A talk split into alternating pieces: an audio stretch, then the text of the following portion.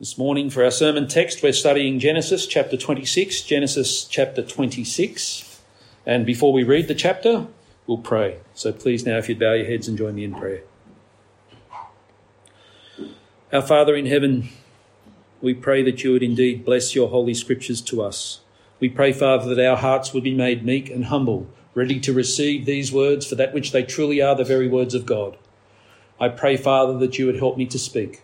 Help me to speak according to the wisdom of God and not the foolishness of men.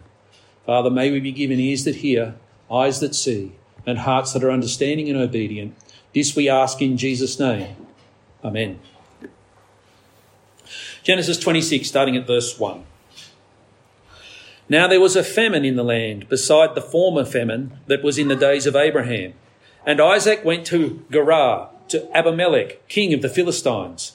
And the Lord appeared to him and said, Do not go down to Egypt. Dwell in the land of which I shall tell you. Sojourn in this land, and I will be with you, and will bless you. For to you and to your offspring I will give all these lands, and I will establish the oath that I swore to Abraham your father.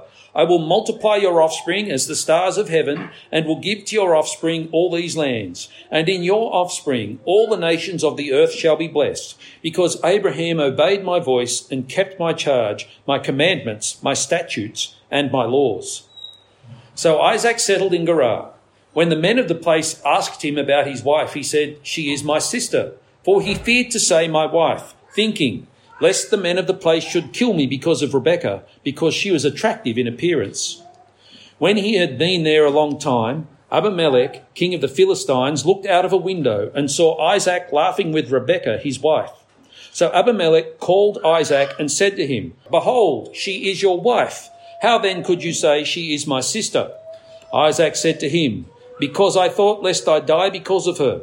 Abimelech said, What is this you have done to us? One of the people might easily have lain with your wife, and you would have brought guilt upon us. So Abimelech warned all the people, saying, Whoever touches this man or his wife shall surely be put to death. And Isaac sowed in that land, and reaped in the same year a hundredfold.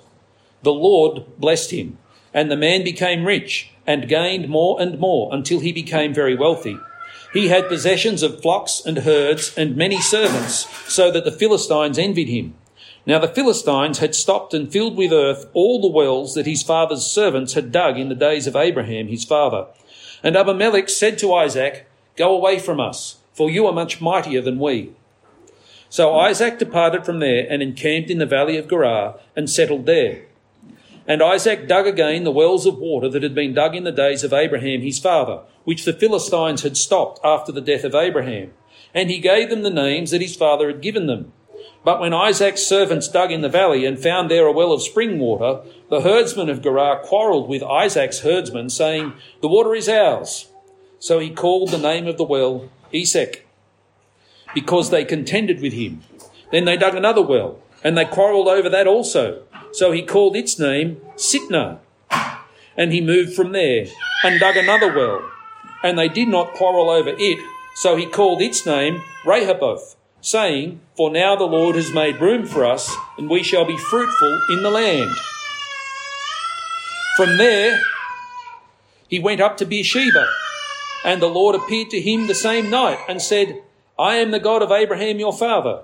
Fear not, for I am with you, and will bless you, and multiply your offspring for my servant Abraham's sake.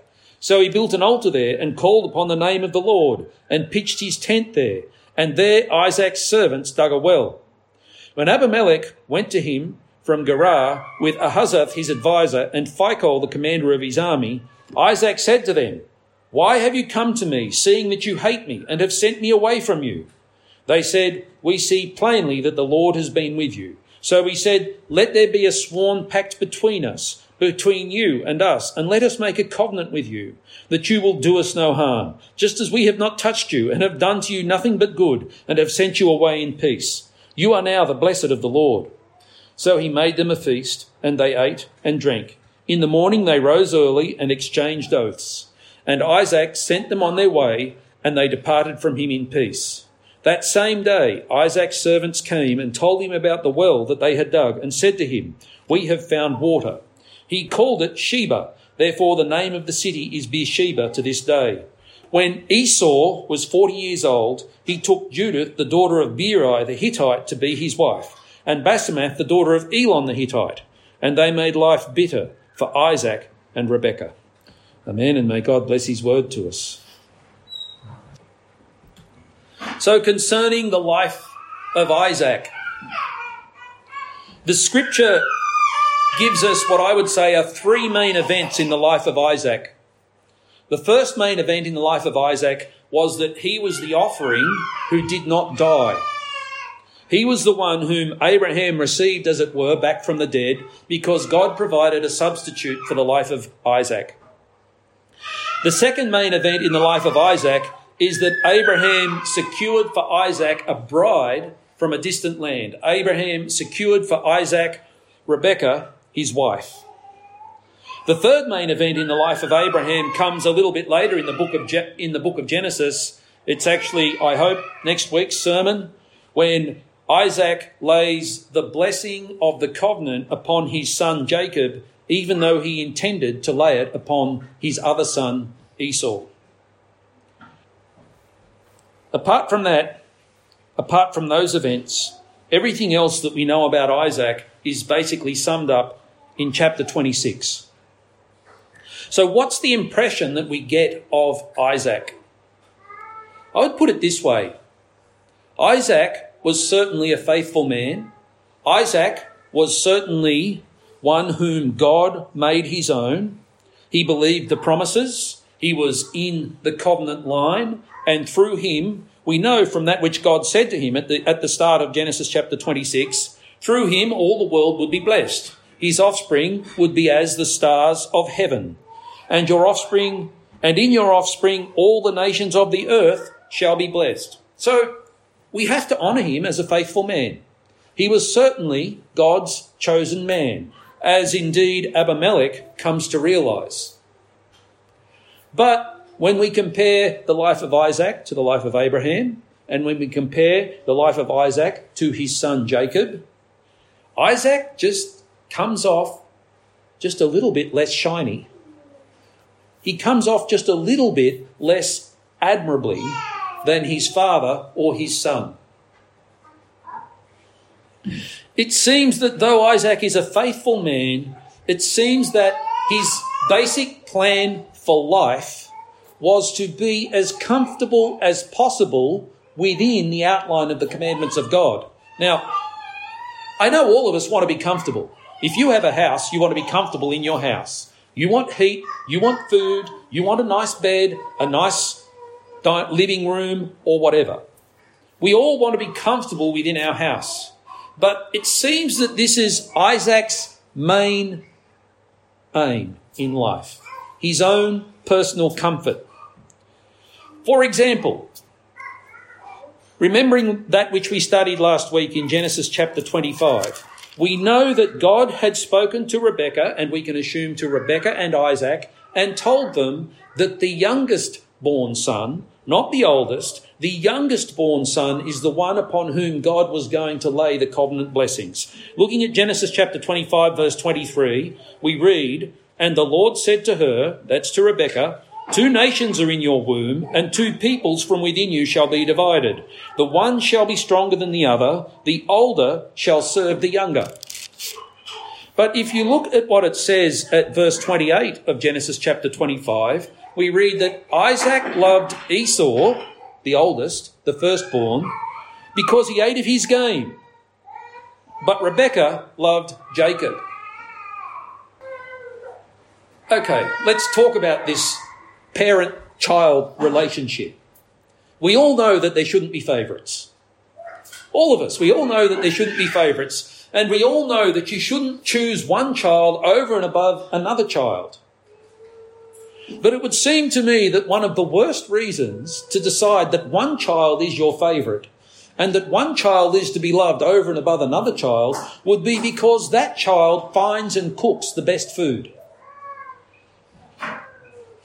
you know, you, you could sort of understand a dad who loves one particular son because one particular son is loving, is loving, hardworking, and industrious. And it would seem in those circumstances, well, perhaps a dad might be thinking, look, he's got the leadership quality that I think he needs to inherit the family business.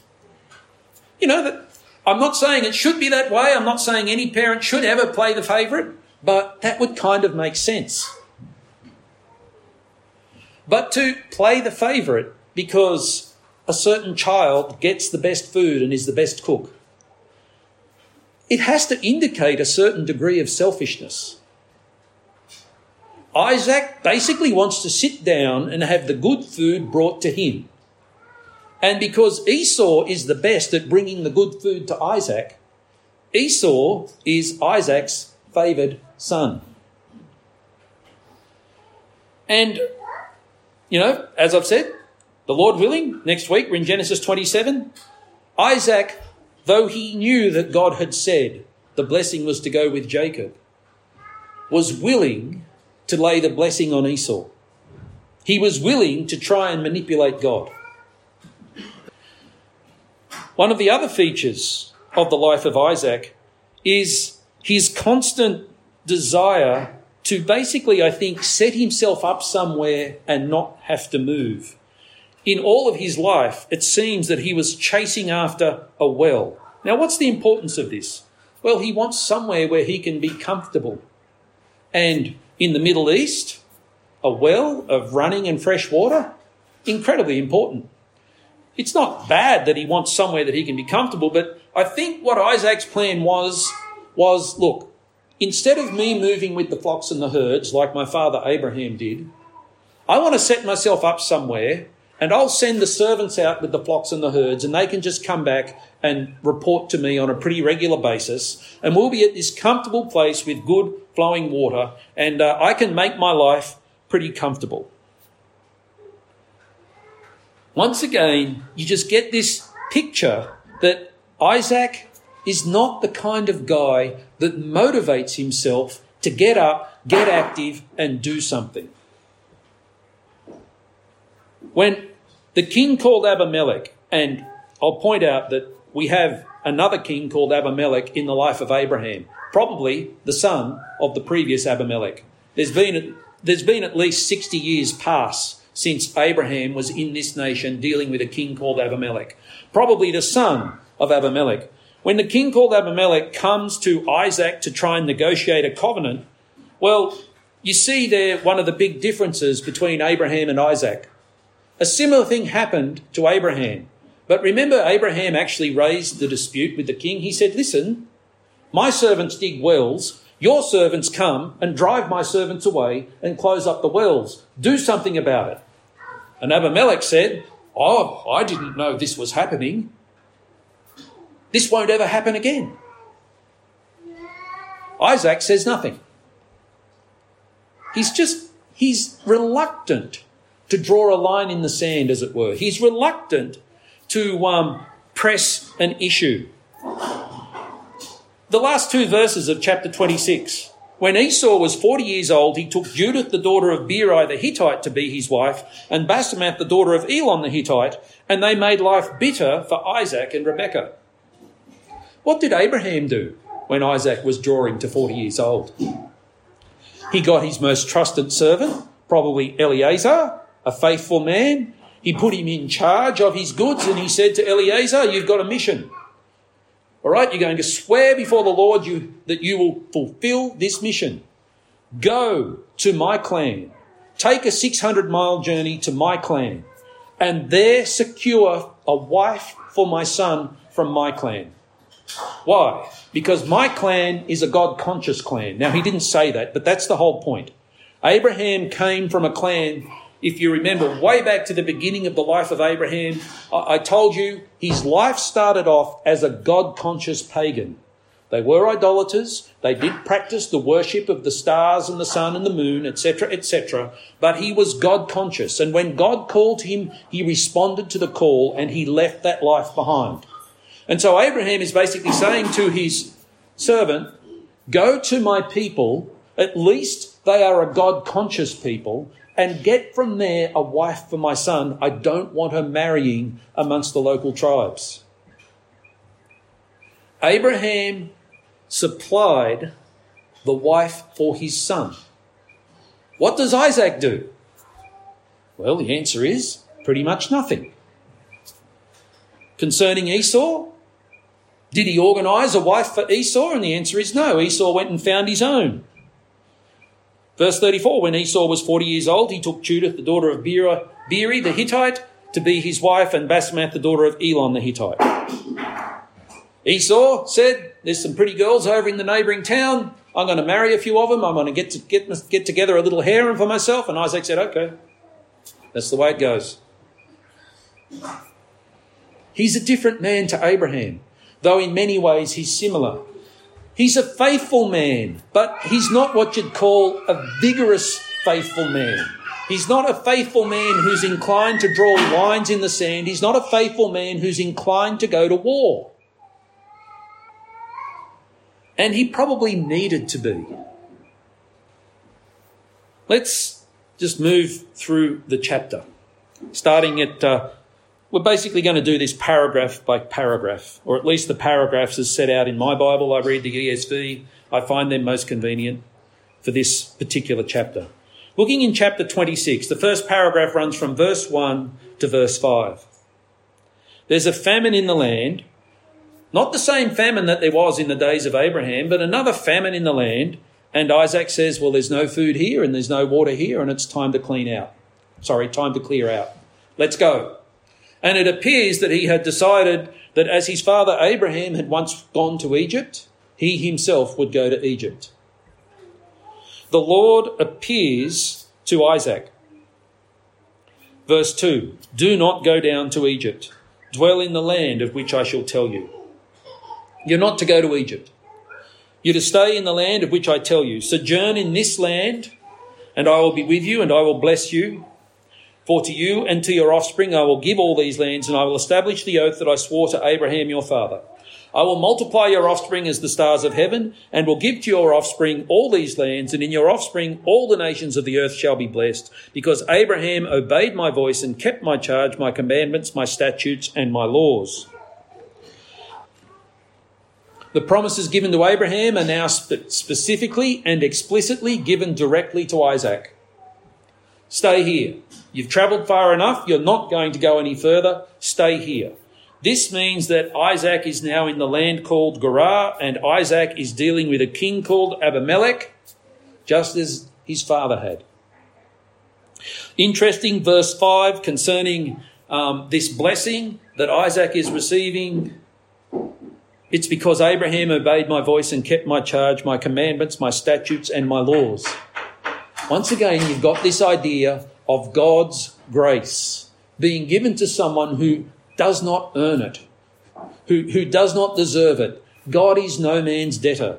God has taken Isaac and God has chosen to make Isaac the man who stands in his presence. Whether or not the people around about him understand this, God has chosen to lay his blessings on Isaac. So Isaac settled in Gerar. We're looking now at the second paragraph, and this is the paragraph where Isaac basically, almost word for word, you could say, repeats the sin of his father Abraham. He settled in Gerar. The men asked him about his wife, and he said, She is my sister, for he feared to say my wife, thinking lest the men of the place should kill me because of Rebekah, because she was attractive in appearance. Now, the Bible, you know, the text, the scripture doesn't really sort of tell us anything um, about his thought process. It doesn't tell us anything or say anything about that that would make you wonder what in the heck is going on here. But that's the question you're supposed to ask. He's just received the promises of God. Now, we don't know how long it was before verse 5 and verse 6, but he's just received the promises of God. God has said to him, All my blessings, are going to land upon your shoulders. All my blessings are going to flow through your family out into all of the nations. You've got your wife, Rebekah. All my blessings are going to flow through this line. And the very next thing he does is say, Well, maybe God can't look after my wife. Maybe God can't look after me. Maybe I need to manipulate. Maybe I need to change things a little bit. Maybe I need to be a bit sneaky and look after myself. You know, one of the features of his son Jacob is that Jacob was a dishonest man. Well, where might he have learnt dishonesty? Well, the truth is, many sons learn their sins from their fathers. Many sons basically copy the sins that they've grown up with, that they see in the life of their parents. It's sad but true. She is my sister, for he feared to say my wife, lest the men of the place should kill me because of Rebekah, because she was attractive in appearance. Verse 8 When he had been there a long time, Abimelech, king of the Philistines, looked out of a window and saw Isaac laughing with Rebekah, his wife. Now, stop and I'll just point something out, just a little thing in the text. You know what the word Isaac means? Laughter. So, it's the same word, but this time presented as a verb. It's presented as a proper name, Isaac, the name of, I mean, a proper noun, Isaac, the name of Isaac. So the text, kind of trying to get it literal, it kind of literally says, Abimelech, king of the Philistines, looked out of a window and saw Isaac Isaacing with Rebekah. Isaac Isaacing with Rebekah. And the word there that says with, well, it's the word that talks about close connection, in possession of, beside, alongside with, he saw Isaac Isaacing with Rebekah, his wife. Now, we're to take it from that that there was a lot of happiness involved in Isaac Isaacing with Rebekah, his wife. There was laughter involved. Your text probably says laughing with, sporting with, something like that. I don't know what he saw, but he saw enough to know, uh uh-uh, uh this is not brother and sister. Uh uh-uh, uh, this is husband and wife. And once again, we have this repeat of pretty much the life of Abraham. The king calls him in and says, I know this woman's your wife. Why did you lie in the first place? Why did you lie to us? Why, why did you do this thing which could bring my nation into sin? And so now you've got to stop and ask yourself, all right, what kind of man was Abimelech? This Abimelech, probably son of the previous Abimelech. He was in some way a God conscious man. And he understood the laws of God. He understood the righteousness of God. He understood the righteousness that is required. What does that make him? Well, you see, Muslims understand the laws of God. They understand the laws concerning adultery. They understand that you should not take another man's wife, that the marriage relationship is sanctified. It doesn't make him a believer, but it makes him certainly a God conscious man. And it makes him a man who was willing to obey that which he understood. And so Isaac had assumed that he was going into a godless nation, there to be surrounded by godless people who did nothing right. And Abimelech rebukes Isaac and says, Why did you come here and lie to us? Why is it that you were dishonest? Why did you do this thing? Isaac said, Because I thought lest I die because of her. I thought you were murderers, rapists, and generally likely to kill me. You know, when believers forget that the only thing that sets us apart is the grace of God, we're prone to jump to these conclusions and we're prone to do these things. When, when we forget that the only thing that has made us different to the world around us is the working of God's Holy Spirit in our lives, we're prone to work on the assumption that we must be in some way better than the people we meet in our lives. Forgetfulness of the things of God, my friends, is a sin. And we ought not allow ourselves to forget this. The most humble people upon the face of the earth should be the people of God. Because we're the ones that know that we were utterly lost in our sins and had no hope. We were apart from the people of God, apart from the commonwealth of Israel. We were dead in our sins. And the only thing that has changed us, that has set us apart, is the electing grace of God. God set his love upon us not because of anything within us, but because he chose to. Why does God love you? Why does God love me? Answer, because he does. And that's as much as we get told. That's it. He does because he does. He does because he's gracious. That's it. You start to think you've earned your salvation and you start to become a Pharisee and a very unpleasant person. And this temptation can come to any believer. And so Isaac judged the people round about him, assumed that he was better than the people round about him, and assumed that he could lie to the people round about him. He forgot. He forgot that the only reason he was still alive was that God had put a substitute in his place on the offering of the burnt, of, of, on the altar of the burnt offering. God had put a substitute in his place. He forgot. Don't forget it, my friends. Scripture does not actually give us a permit to lie to the people round about us. We should, of all people, be the most humble, honest, trustworthy people. When you lie someone, when you deceive someone, at the very least, you're assuming that you're smarter than them and you can get away with it. That's the assumption behind lies and deception. I'm smarter than them, they won't work it out, and I'll get away with it. That ought not be so amongst the people of God.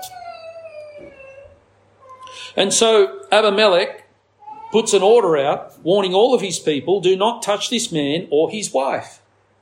Anyone who does so shall surely be put to death. The next paragraph in my Bible is from verses 12 to 16, and this is Isaac sowing and reaping a hundredfold.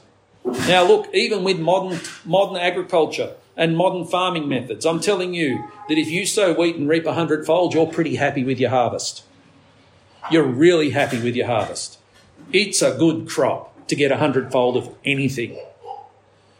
He got a hundredfold. This is indicating to us that, and we're told, the Lord, Yahweh, blessed him.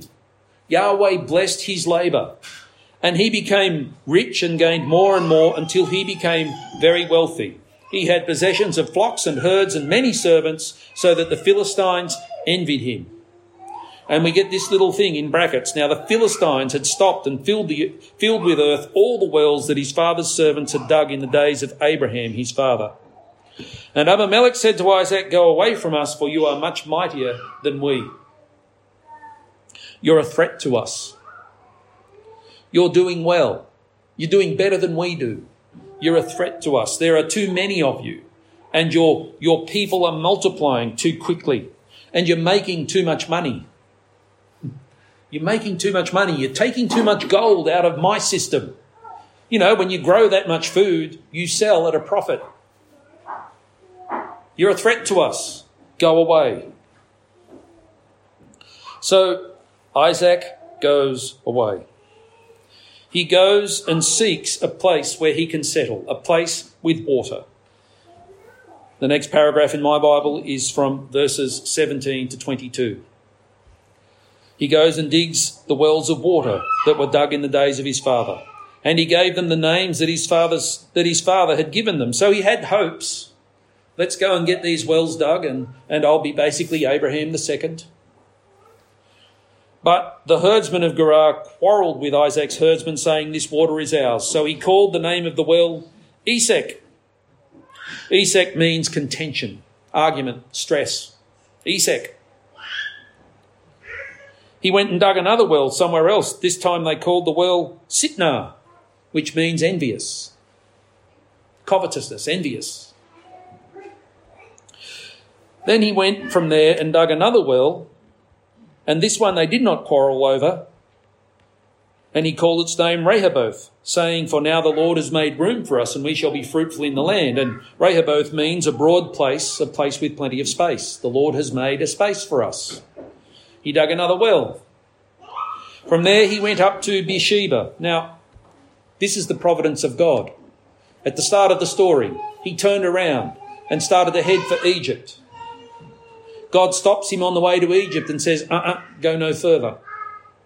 He then settles where he is. He then comes into conflict with, conflict with the people around, these people of Gerar, and then they start troubling him and he starts moving back towards the promised land. Okay, this is God's way of bringing people back into line. This is illustrative of the way God works in our lives. Believers can, can drift, believers can fall away. If they are God's people, they will be brought back. If they are God's people, He will bring them back. Jesus is the Good Shepherd. The Good Shepherd loses nothing that is His. if he did lose that which is his, he would not be the good shepherd. If he did lose it, what right would he have to claim to be the good shepherd? Isaac, in the providence of God, is being moved back to the promised land. And when he finally comes to Beersheba, which is well within the promised land, the Lord appears to him again. I am the God of Abraham your father. At verse 24, fear not, for I am with you and will bless you and multiply your offspring for my servant Abraham's sake. So he built an altar there and called upon the name of the Lord and pitched his tent there, and there Isaac's servants dug a well. He settled. The altar, the altar is the place of worship. He now has water. He now has once again the promises of God. He considers that he is now where God wants him to be. Here is where he's going to set up this base camp idea that he had. Here is where he's going to have as much comfort as he can. Verses 26 to 33, we have the king from Gerar coming to see Isaac. Why? Well, as I've said, this, this man is a this man is a God conscious king. This man realizes something. You know, though we didn't like him much, Though he didn't impress us very much, this man is the man upon whom his God has set his blessing. This man is the man through whom all the nations of the world will be blessed. And I'd rather be at peace with this man than in contention with this man. I'd rather be at peace with the people of God than at war with the people of God. And so Abimelech comes, he comes with an advisor, he comes with the commander of his army. Most likely there are warriors with him. Probably it looks fairly intimidating. And Isaac says, Why have you come to see me, seeing that you hate me and have sent me away from you? Sort of complaining. Why? And they reply, We see plainly that the Lord has been with you. So we said, Let there be a sworn pact between us, between you and us, and let us make a covenant with you, that you will do us no harm, just as we have not touched you and have done to you nothing but good, and have sent you away in peace. You are now the blessed of the Lord. Remember, God made this promise to Abraham everyone who blesses you, I will bless. Everyone who curses you, I will curse. Abimelech understood something. God meant it. It. That's the way of the world with regards to God's people, with regards to the church, not just this church, I just mean the church, the gathering of the saints, those who are in Christ. Those who bless this gathering, God will bless. Those who curse the gathering of the saints, God will curse. And though they might seem to have power, they don't have power over God. And when powerful men and women are being given over to their sins, God is working by His providence. God is pulling them into line. Those who bless, God will bless. Those who curse, God will curse. Abimelech seeks peace. Remember, in his eyes, Isaac is a powerful man, large household, lots of people. God blesses his work. God blesses his sowing. God blesses his digging of wells. You don't want that man for an enemy. And so he wants peace. He wants to know, at least when he looks in the direction of the land that Isaac is dwelling in, trouble won't come from that general direction. And so they make a feast, they exchange oaths. Isaac sends them away. They depart from him in peace. And that same day, Isaac's servants came and told him about the well that they had dug and said to him, We have found water. He called it Sheba. Therefore, the name of this city is Beersheba to this day. Basically, it's in the same location of the well that Abraham had dug when Abraham swore an oath with the previous Abimelech. Sheba means the well of the oath, the well of the promises. Beersheba is the place where Isaac has decided that he will settle. So, when we think about an Isaac, when we think about a man who is, let's say, not so great on the scale of sainthood as compared to his father, and ultimately Jacob, not so great on the scale of sainthood as compared to Jacob. And when I say sainthood, I simply mean saintliness, God, godliness. All who are in Christ are the saints of God. the set apart ones, the ones made holy by God. What do we learn?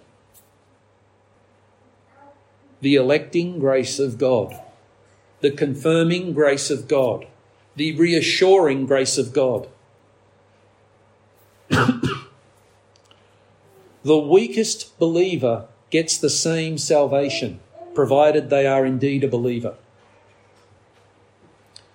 The weakest believer gets the same salvation. The weakest believer gets the same Saviour. The weakest of believers ends up in the same heaven. The weakest believer dwells in the same eternity. We're told in, in um, the book of Romans, chapter 14, if you want to look at it, turn there. Romans chapter 14, starting at verse 1. As for the one who is weak in faith, welcome him but not to quarrel over opinions. One person believes he may eat anything, while the weak person eats only vegetables. Let not the one who eats despise the one who abstains, and let not the one who abstains pass judgment on the one who eats, for God has welcomed him. Who are you to pass judgment on the servant of another? It is before his own master that he stands or falls, and he will be upheld, for the Lord is able to make him stand. Before his own master, he stands or falls. And it is, it is his master who makes him stand. My friends, this is our God. This is our Lord. This is our King. In our weakness, we have a very strong Saviour. In our sinfulness, we have a very faithful shepherd. In our, oh, I'm trying to think of a word, our, our commonness. Our commonness. In and of ourselves, we're no different to anybody. In and of ourselves, we're nothing special. In and of ourselves, concerning the flesh, we're average people. You know, who, who could, who could honestly claim they can trace their lineage back to a royal family or a Nobel Prize winning scientist or some such thing? The answer is none of us. But we are saved by the grace of God. We are made to stand by the grace of God. He upholds us. If you are in Christ, you are not reliant upon your own works. Does that mean you don't have to do any works? And the answer is no, that's not what I'm saying. Strive to be obedient. Engage in the war to which you are called. Engage in the battles which are put before you. Strive to put to, put to death the flesh, to mortify the flesh. Strive to not be ruled over by the world, but to be ruled over by the word of God. Strive to give the evil one no place in your lives. Strive to be holy and solely in the kingdom of God. And you've got to strive to do these things. You know, just because you're saved by grace and not by works does not mean that God does not command us to do works. In the book of James, James talks about the one who says he's saved by faith and has no works. And James says that kind of faith saves nobody because it's not faith, it's presumption. Be seeking to obey God in all that God commands. Be seeking to grow in Christlikeness in all that God commands. I'm not telling you that this will save you, but I'm telling you that God will, uh, will bless your efforts. I'm telling you that you will be made to stand in the presence of God. Saving faith is not a saving work, but saving faith is always accompanied by the works that are the fruit of salvation. Even so, though your works seem feeble and insufficient, and I'm telling you that our works are feeble and insufficient. Our works are feeble and insufficient in the last hour, each and every one of us here have sinned in some way that deserves the judgment of God, even if it's only a thought. Even if it's only a thought, in some way our minds have drifted off into wickedness just in the last hour. But we are being made to stand. And we will be made to stand. And we will have standing in the presence of God because we who are in Christ are clothed in the righteousness of Christ. And so Isaac, a faithful man, seeming to be concerned more with comfort than anything else in his life, seeming to be willing to try and go against the commandments of God, especially concerning his children. His favourite is Esau because Esau's a good cook. He's willing to let Esau have any girl Esau so desires, though his own father had procured for him a wife from a different nation, from a different place. Isaac, in some ways, it appears that he's a lazy man. He's only inclined to do what he has to do and then only just in time. Isaac, who just wants to settle near a stream of water and do no more, go no further. Isaac, who's not willing to argue about being mistreated. Remember, Abimelech sent him away, and the servants of Abimelech were making his life a misery. And he's not even willing to raise the issue. Isaac, who apparently is not willing to go to war. You know, you have to wonder. Just, just for example, Lot gets taken captive in the War of the Kings. And the moment Abraham hears it, he calls together all his fighting age men and says, Lot's in trouble, we're going to get him back. I wonder what would have happened if that happened in the age of, in the life and the ages of Isaac. I, I'm sorry, but I honestly get the impression that Isaac probably would have said, Well, Lot got himself into a mess, and Lot can get himself out of a mess. I'm going that way. And headed off in a different direction rather than go to war. That's the impression that I get of Isaac. Yet, God set his love upon him. God set his love upon him. God made him stand. God gave him blessing. God directed him back into the promised land. God gave him peace with the world around about him. Ultimately. Ultimately. My friends, there's promise there for us. There's, there's comfort there for us. We're no better than an Isaac. Even the best person among us, whoever that may be, we're no better than an Isaac. We're no holier than an Isaac. We're no wiser than an Isaac. Yet God has set his love upon us. God has set his salvation upon us. God is faithful even when we are not. And so, my friends, we ought to be the worshippers of living God in spirit and in truth, faithfully obeying in all that we can, doing all that God has given to us to do. Let's close in prayer. Father in heaven, we thank you that our salvation is not reliant upon our works. And we freely acknowledge before you, our Father, that if it were, we would not be saved, for our works are not good. We have nothing of which we can boast. We boast only in the salvation that we have found in our Saviour, the Lord Jesus Christ. We pray, Father, that you would indeed direct our lives so that we would always come back to the promises of God, so that we would always be turned back to the dwelling place that is in Christ our Lord. Help us, Father, to be faithful and obedient. And Father, we pray that when we are in your presence, we would stand on the basis of the works of our Saviour, the Lord Jesus Christ. And these things we pray in his name alone. Amen.